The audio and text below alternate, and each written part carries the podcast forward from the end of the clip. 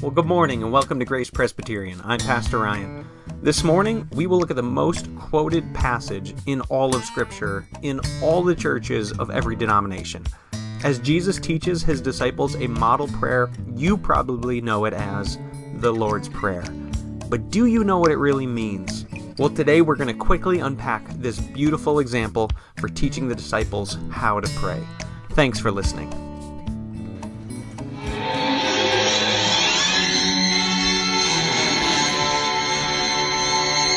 When I like to get my prayer on, uh, there's some things I keep in mind. Um, I think it's totally awesome that uh, God is like Santa Claus and He wants to give you the things that you want. Therefore, you need to keep lists of things. My list currently has 745 prayer requests on them.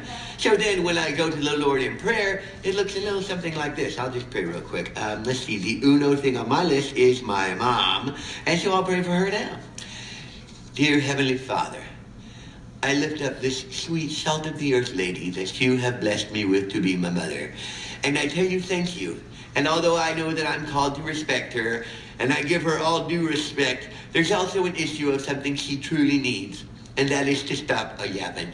Lord, she yaps, and she doesn't know how to stop yapping. So could you please make her mute just for a day? Nothing permanent. Don't hurt her. I love her. Just mute her. Take your big God remote and push mute on her channel. That would be great. Henceforth, I would go on and pray all 746 things. I thought that was a little comical, um, a little dangerous playing a clip like that with your mom in church, but makes me uh, makes me wonder what else was on his list. Right, 740 some odd things to pray for. Uh, you know what? The truth is that sometimes we struggle in prayer and don't always understand even how to come to God properly in prayer. Did you hear how we started out? What did he say? God is like who? Did you? God is like Santa Claus? Yeah. And, and sometimes we actually have that cultural misperception in how we think of God. That somehow God's plan is simply just to meet our needs and our wants and you know what? Some of us are guilty at times of going to God and praying for your spouse. Just have her stop yapping or have him start doing the dishes or whatever it might be. But you know what? God has a much greater plan for us for prayer to transform our hearts, not to be Santa Claus before us, but to use prayer as an example of how we can be transformed to look more like His Son. This was part of the problem even back in the time when Jesus lived. Uh, when the disciples would pray and when uh, others would pray, especially those who thought they were very religious, they went about it in a way that was incorrect, not knowing the right way to pray. The disciples came to Jesus and they asked him, they say, Lord, teach us to pray. And uh, this is what we're looking at this morning. It's, it's called the Lord's Prayer. It's in Matthew's Gospel, and I invite you to turn there with me. I'm turning, I'm calling this message uh, the prototype for prayer. Uh, a prototype is a it's a beginning it's a starting place. And as we look at this uh, passage in matthew's gospel in chapter 6 uh, what i want us to see is that when jesus teaches his disciples to pray he doesn't give them a rote rep- repetition a, a, repeated prayer to offer.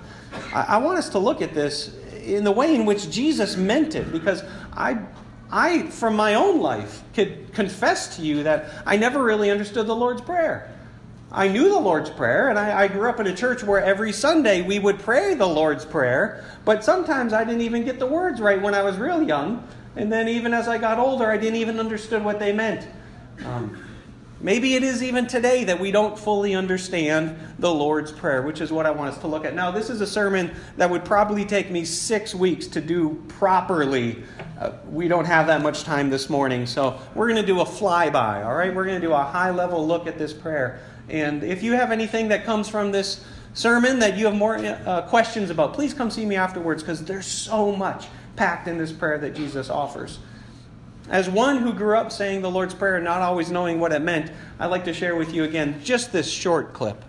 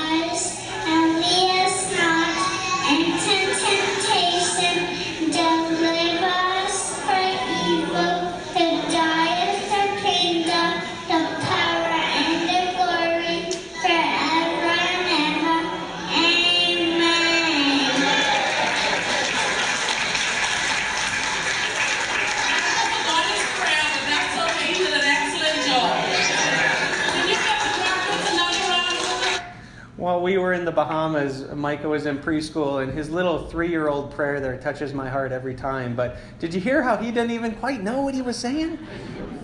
Anybody here testify to that? Sometimes maybe guilty on the Lord's Prayer that we, we say it week after week, but I got to propose the question do we know what we're saying? Do we know what we're praying?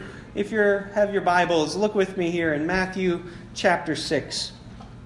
Uh, let's just begin here in verse 5, and we're going to work our way to verse 9. Uh, he says, When you pray, don't be like the hypocrites, for they love to pray standing on the synagogues with the street corners to be seen by men. I tell you the truth, they have received their reward in full. But when you pray, go into your room, close the door, and pray to your Father who is unseen. Then your Father who sees what is done in secret will reward you. And when you pray, don't keep babbling like the pagans, for they think they'll be heard because of their many words. Don't be like them, for your Father knows what you need before you ask Him. This then is how you should pray. That's the context around the Lord's Prayer. The background before Jesus says, Our Father who art in heaven. And I want you to pay attention to verse 9. Look what he says. This then is, what's your Bible say? Yeah, notice it does not say, and I, this is one of my main points in the message this morning. It does not say this is what you are to pray. It says this is how you are to pray. That what Jesus lays out for us is a prototype of a prayer. It has sections in it that we are to follow. One thing I noticed when I got to Bible college a little later in my life, it just this impacted my life, and I uh, became aware that I was, I was praying something that I didn't fully understand. And so I began the practice of actually paraphrasing the Lord's Prayer under my breath as everybody else was saying it the normal way to say it. And we can see very early on in church history that the Lord's Prayer is something that was co opted into the liturgy, into the worship practices of the local church. The danger of that is that something that we just do week after week after week after week can lose its meaning. And we forget the reason why we're praying this. Do you remember how Jesus started out right here in Matthew? Don't be like the those guys on the street corners looking for glory themselves. And also don't be like the pagans who just carry on talking, babbling on and on. Instead, this is how you should pray. I'd like us to look at this. um, again, it's just so much to be said here. Um, I'm dividing this section in verse 9 through 13 as our main text for this morning into two sections. The first is adoration with just a little wink at thanksgiving. And the second section is supplication with just a little wink at confession. Do you, you remember those four sections from last Sunday? Uh, tell me the acronym that that spelt that I put up here. What was it? cats, right? What was C? A. T. S. Supplication, that's right. And you can you can switch up the letters, you can switch up the order if you want, but what do you always need to keep at the end? Supplication always comes at the end. Your requests to God always come at the end. And Jesus follows the same pattern. He, uh, he understands as well that when you go to God, you practice uh, transformation in how we understand God before we get to our requests for Him.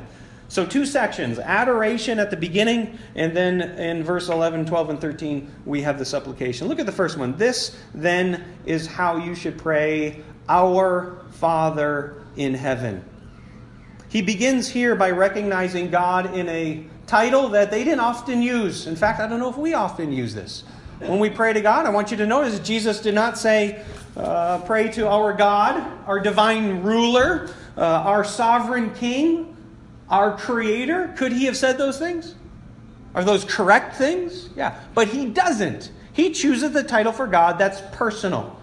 Not only does he choose a personal, uh, personal, uh, the, the first word, our, right? Because it belongs to you. Whose father is it? It's our. So it's this personal connection, our Father. But he uses the title Father to recognize somebody who is caring, who is protective, who watches over you. Unfortunately, this is not always true in the families that we live in, that we could see how fathers sometimes act.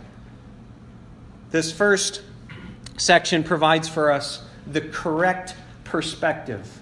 Our Father in heaven. Now, more than just being a personal God, our, more than just being a caring Father, it's also unifying. You put those two words together. Our Father. Whose Father? Say mine. Yeah, it's, it's mine too. Yeah, that when we go to God in prayer, this style of praying is unifying. Question Does the church need unity? Yes or no? Yes, yes the church needs unity. So we pray, Our Father, not just my Father, our Father. The last section here that we see in this perspective is identity driven. Our Father, where? Who is in heaven. Now we recognize this is the God to whom we pray for or pray to. He is in heaven. And in being in heaven, He watches over us. He's personal, He's caring, it's unifying, and it's identity driven. So the first part of prayer here is providing a correct perspective. The second part that Jesus moves into is to help us with correct worship. Notice what he says about our Father. He says, Hallowed be your name. Two points I want to bring out here. The idea of his name is a reflection upon who he is. God's name is a reflection upon who he is. Uh, parents out there, have you ever had your kids acting in such a way that you knew you were going to give them a tanning other hide when they got home? Come on, give me an amen, mom and dad, right? You know what I'm talking about. That they represent you, that they carry your name out into this world. They're a reflection of who you are. When we look to God's name, it's the exact same idea that we are a reflection of God's name because God's name is a reflection of who He is. It's interesting that when people want to use um, the worst of the worst kind of curse words, you know, when something goes really bad, they strike their thumb with the hammer. Oh, Mohammed. Is that what they say? Eh, Buddha. Ah. No, they denigrate the name of Jesus Christ. Because the height that can be seen for the glory that ought to belong to his name is referenced in the negative to make his name into a curse word. This is where God will put in the Ten Commandments. You shall not take my name in vain because his name is a reflection upon who he is. How are we doing carrying God's name, church? When people look at us as his children, are we carrying his reputation properly? The other word here I want you to look at is the word hallowed. We don't really use that word too often. It simply means to make holy or to revere, to make holy. When Isaiah sees the vision of God seated on the throne, he listens to the angel's de- declaration. And what do the angels say again? It's, it's, a, tr- it's a triune declaration that God is what? Holy, holy, holy.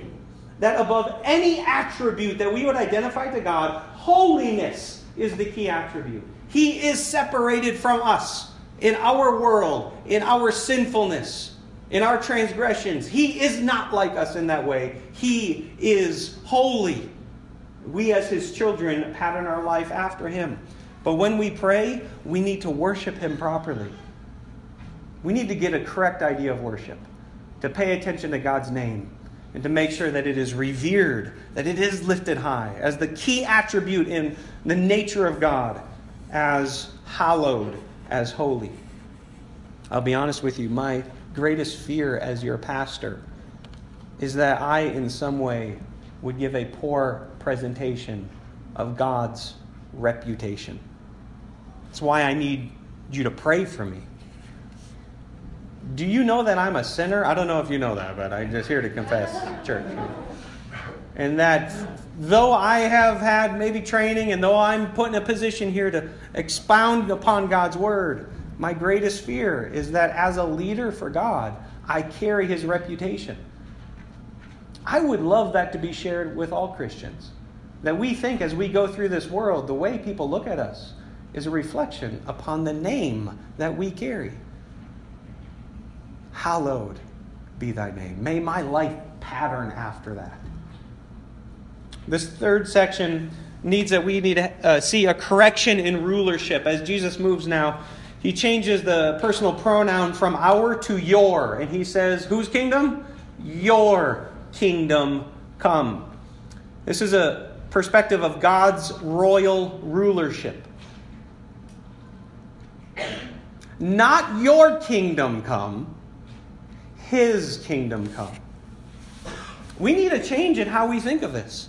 I, I would su- su- submit to say to you that so many of us in our world today are pining after whose kingdom?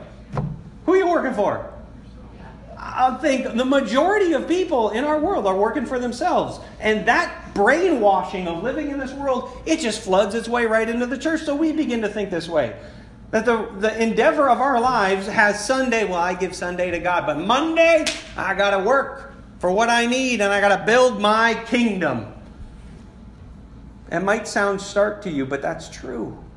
I believe if we were honest for how the Spirit would speak to us this morning, you'd recognize there are many ways in which my life is really patterned around my desires. Time out here. Who's the ruler? Is it you? It's God correct rulership recognizes it's not my kingdom.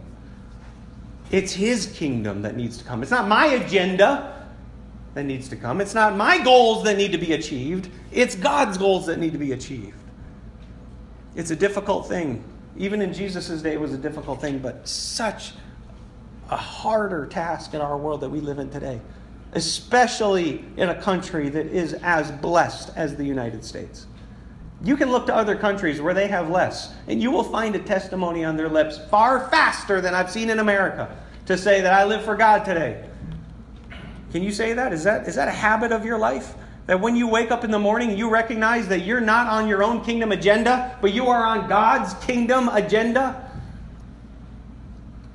He mentions it now in this third or fourth section, which is really just a continuation of the, of the third but I, am recognizing that we need to have a correct mission in, in view as well. So when he says, Your kingdom come, he recognizes immediately after that that it is a process of exchanging of the wills. Whose will? God's will. God's will needs to be done. Now, the point that I want to show, up, show us here is really what I think has been a problem contemporarily in how we've learned the Lord's Prayer. When I grew up, we, we had a cadence to it. We had a pause where we would say, Your kingdom come, your will be done, on earth as it is in heaven. When I was in the Bahamas, uh, they changed that. They, they have a different cadence to how they recite the Lord's Prayer. It threw me off and probably kind of still throws me off because we're so used to saying it. I would love us to, to delete the gap between your will being done and on earth. Do you see how I have it written here? It's just one line. It's just one sentence, even if your Bible breaks it apart. It ought to be a single thought. Your will be done on earth. Put the pause there, as it is in heaven. Question Is God's will accomplished in heaven, yes or no? It is. Immediately, instantly. Heaven sees the world as it's supposed to be. And it's the problem of how his will is executed, not in heaven, but on earth my dad had a phrase that he taught me when I was a kid. It was uh, as now, so then. Say that with me. Ready? As now, so then. And really, what that meant is uh, if you keep putting stuff off, you're always going to put it off. Right? So, as now, so then. Meaning, whoever you want to be like, whatever you want to become, you should practice that now. And you will be then. As now, so then. I think Jesus just reverses it right here. Heaven's coming someday, right? New creation is coming someday. It has already begun in your hearts. So, how about this? As then, so now. However, it is going to be in heaven. However, it's going to be one day where sin no longer plagues us, where we no longer suffer, where those that we love no longer hurt. Let's strive for that reality today, such that God's will will be done on earth as it is in heaven. As then, so now. That's the calling to the believer. And really, it's a major question of an exchange of the wills. It's not our will, it's not your will. It's His will that needs to be accomplished. And it works fine in heaven. There's no problem with God and the structure in heaven. The problem is in these dark hearts of ours. So to recognize correct rulership is then secondarily, but I believe more importantly, for the calling and the task of the believer to get a correct vision of our mission. Church, you are left here on earth for a purpose. God could have saved you and taken you straight to heaven. You'd have no problem with this. You'd say, uh, Your will is done, right? Because I'm in heaven. But you're not in heaven yet. You have a portion of heaven living in you right now. You've been redeemed on the inside. And the task of the church, the task of the believer, is to let that reality flow forth from your life to begin to change the world around you, such that His will will be done where?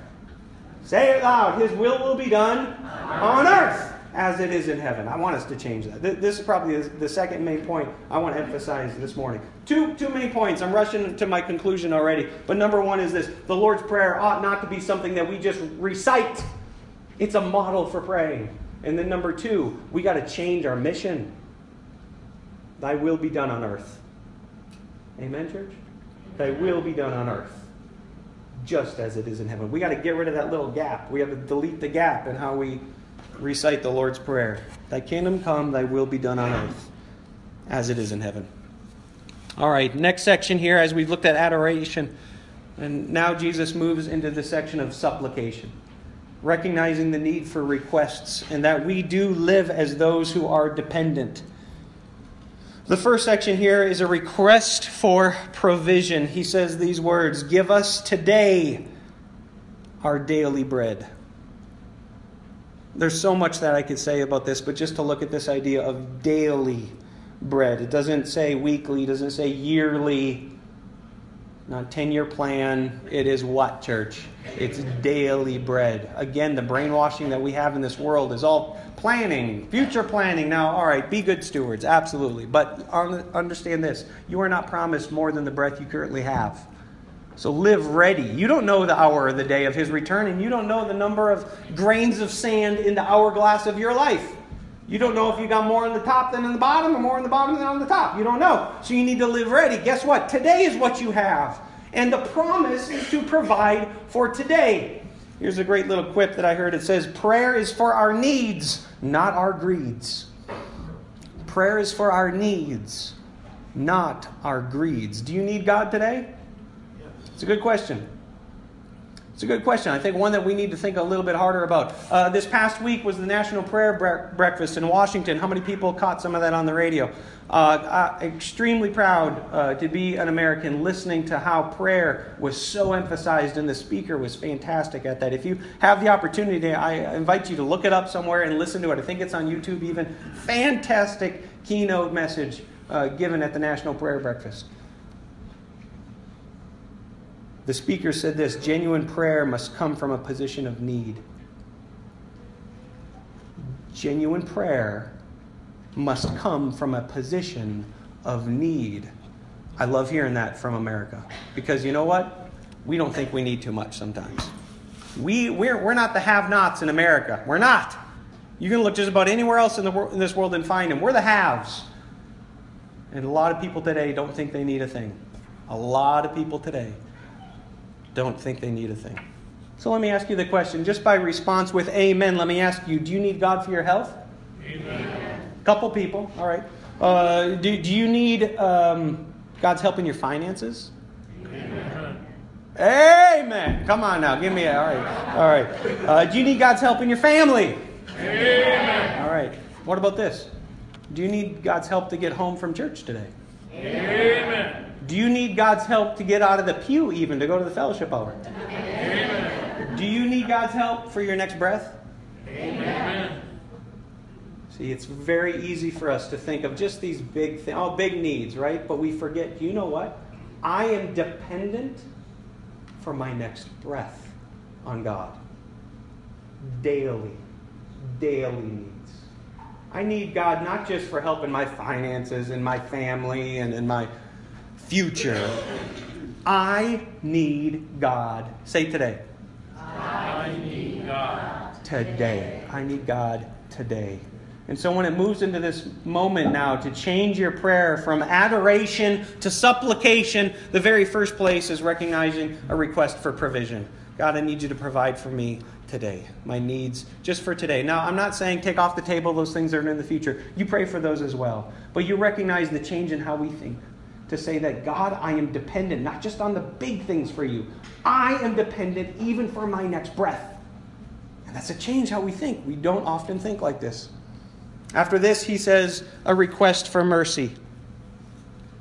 Forgive us our debts as we also have forgiven our debtors. You might catch the little wink of confession in there. Where was confession? Forgive us our, our, our sins, our, our debts. Yeah, I, I, like to look at that word only just briefly. In Luke's gospel, it's recorded as sins. In Matthew's here, they use a little bit of a different word. It's actually a financial word, uh, having to do with something that remains outstanding, something left to be paid something that's owed. Anyone in here um, uh, need someone to owe you an apology? You, you owe me an apology, man. For what you did, for what you said, you owe me. Now, do those tend to be big things or little things? They tend to be little things.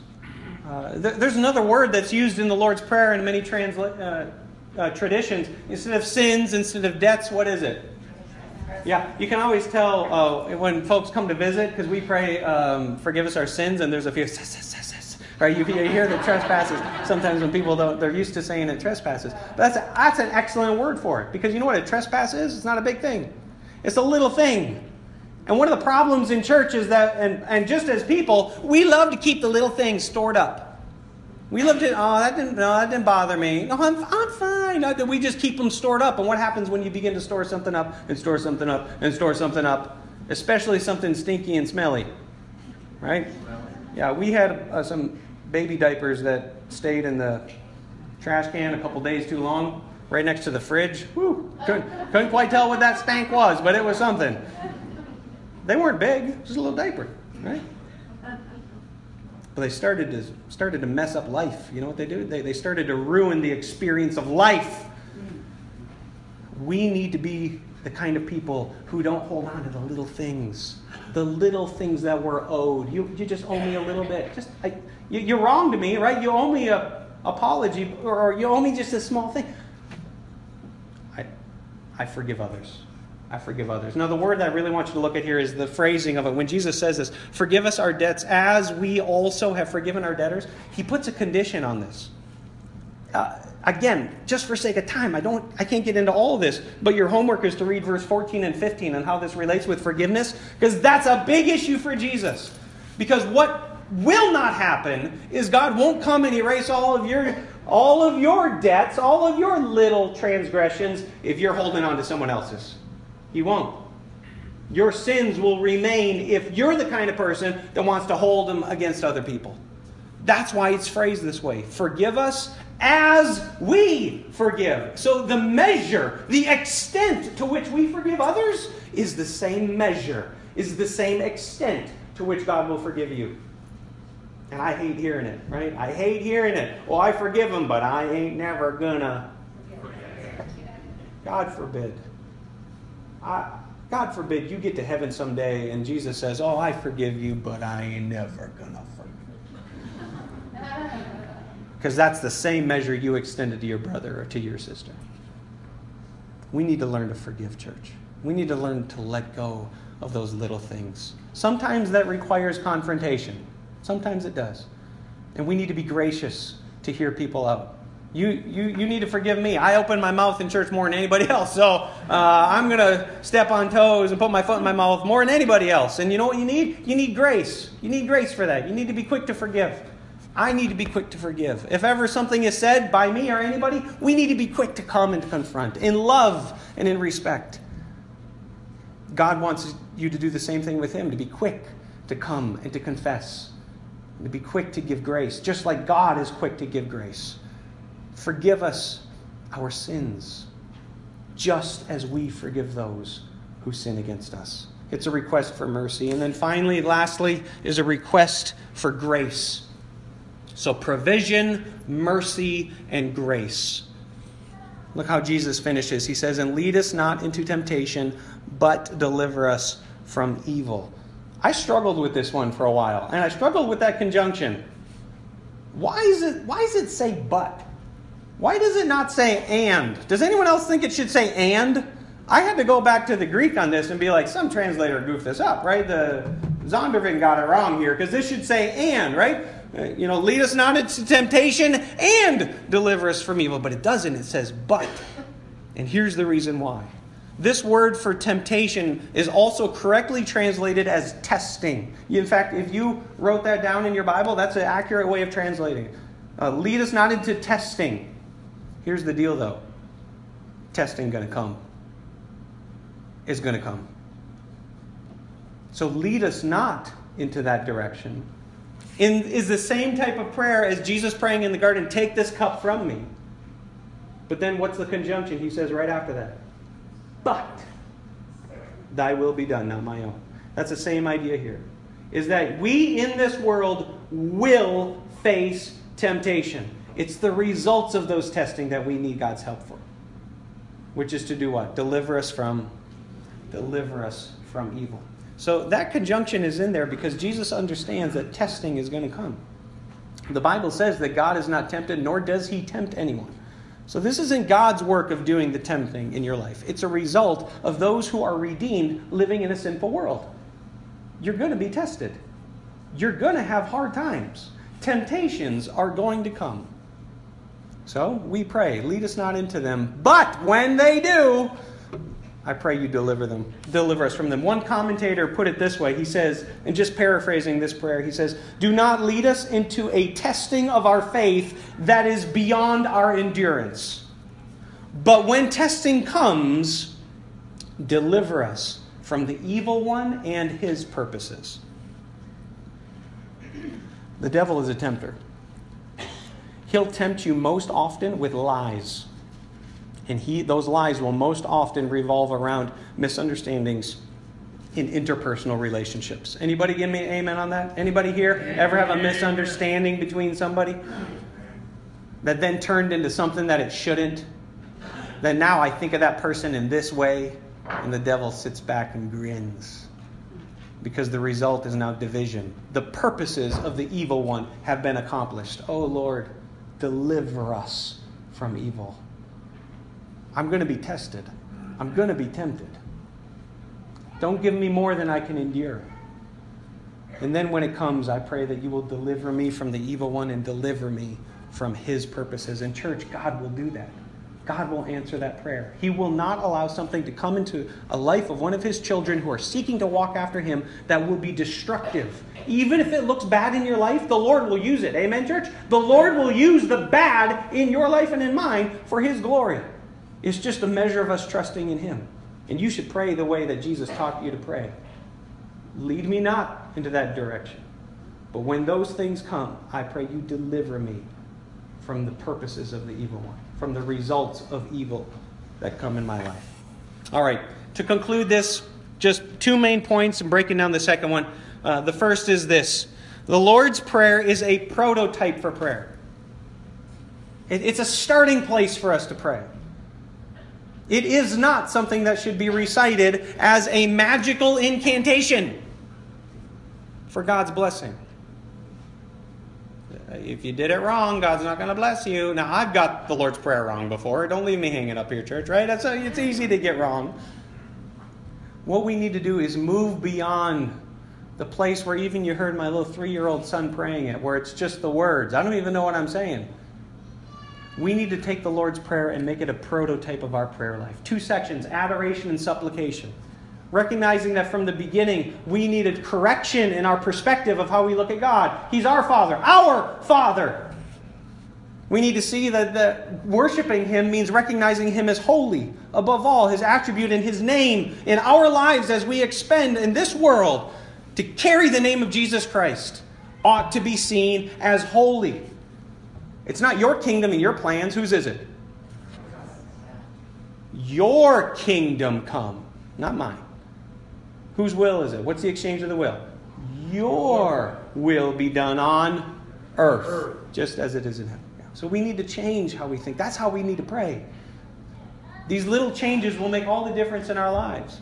But they will prevent us from becoming like Jesus mentioned in the context those who love to be seen by men and those pagans who think that God will listen if they just keep yapping. Number two is this. I think there's two primary sections here. As we, I've already outlined, number one, it's a refocusing on God and His mission. That's the, that's the beginning of adoration. It's a refocusing on God. Do you need to refocus on God? I do.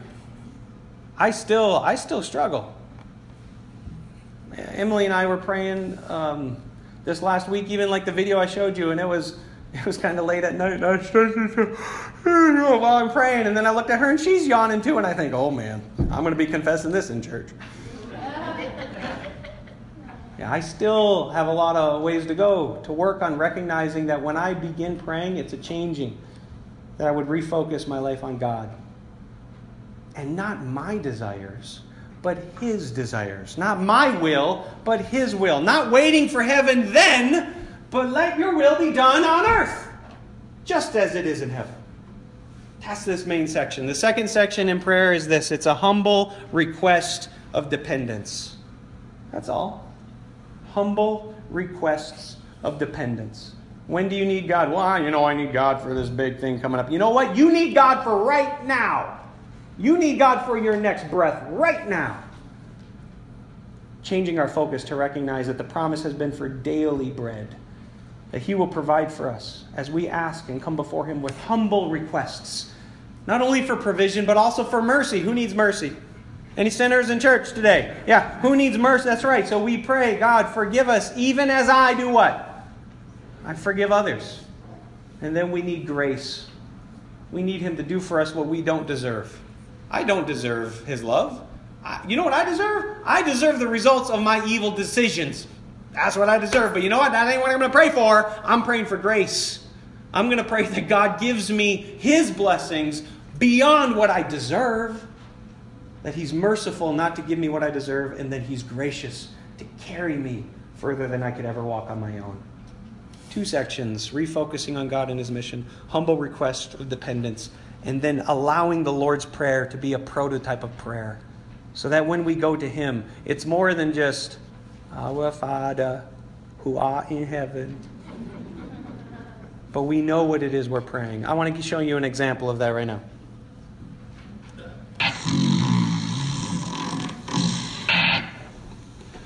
God, you are greater than anything this world has to offer. And I can't wait for you to come back and get us. But until that time comes, would you help me just to just to live my life day after day as if I'm just walking hand in hand with you? God, I I have a lot of needs. And I have a lot of wants. And sometimes I get those things confused. Help me to just trust you to meet my needs and be thankful when you give me those other things that I just want. God, I I've blown it so many times today, and I'm sorry. Thank you for your forgiveness. I don't take it for granted. And God, as I start this day out, I, I'm just reminded that this world is filled with so many spiritual potholes. Please help me to walk in such a way where I won't stumble so much. And as I'm going through this day, God, Help me to live my life in such a way that would bring you glory and honor. May the life that I live be a life of worship to you. Amen. Is that helpful? You see how he followed the prototype of the Lord's Prayer in his prayer to God? You see how it wasn't filled with many words? It wasn't standing on a street corner to be seen by men. It was a humble prayer. It was a refocusing on God and his mission. I got two simple applications. Number one is this I like you to change. If you have your own Bible and you're used to writing in your Bible, I like you to cross out the heading that says the Lord's Prayer. If you have a Pew Bible and a pen, cross that out too. That's fine. Cross out the Lord's Prayer because you know what? This isn't the Lord's Prayer, it's a disciple's prayer. This is the prayer for you and I to pray. It's not a prayer for Jesus to pray. It's a, it's a prayer for you to pray. It's those followers, it's given to them, and it ought to be correctly. And actually, I think some more updated Bibles might have that recorded in the, the heading to say the disciples' prayer, even though we've learned it and it shows up in our bulletin, and it will from now on. I'm not changing it. Uh, it will say the Lord's Prayer, but make it the disciples' prayer. Make this the prayer of those who follow Jesus Christ. And the second thing I want to ask our church to do, and this is going to be a little difficult, I'd like us to delete the pause. I'd like us to delete the section after we say, Thy will be done on earth. I'll Get rid of that pause. Can we try that together? Um, uh, let's start from Your kingdom come, Your will be done on earth as it is in heaven. Let's try that one more time. Your kingdom come, Your will be done on earth we are, we're going to have to practice this. I, I know we're going to get it wrong because we're so used to doing it the other way. But that, I think that one little change, you just delete that pause right there, and it's going to help a refocus us. That we'd be looking to change not in our, not in our after our will, but change after His will, not change after our desire, to go after His desire. Your kingdom come, your will be done on earth. Say that again. Your will be done on earth. Again, your will be done on earth. One more time. Your will be done on earth. We're going to get it. We're going to get it. We need to make this something that we pray from the heart and not from memory. Make the disciples' prayer a prayer from the heart and not from memory. Amen.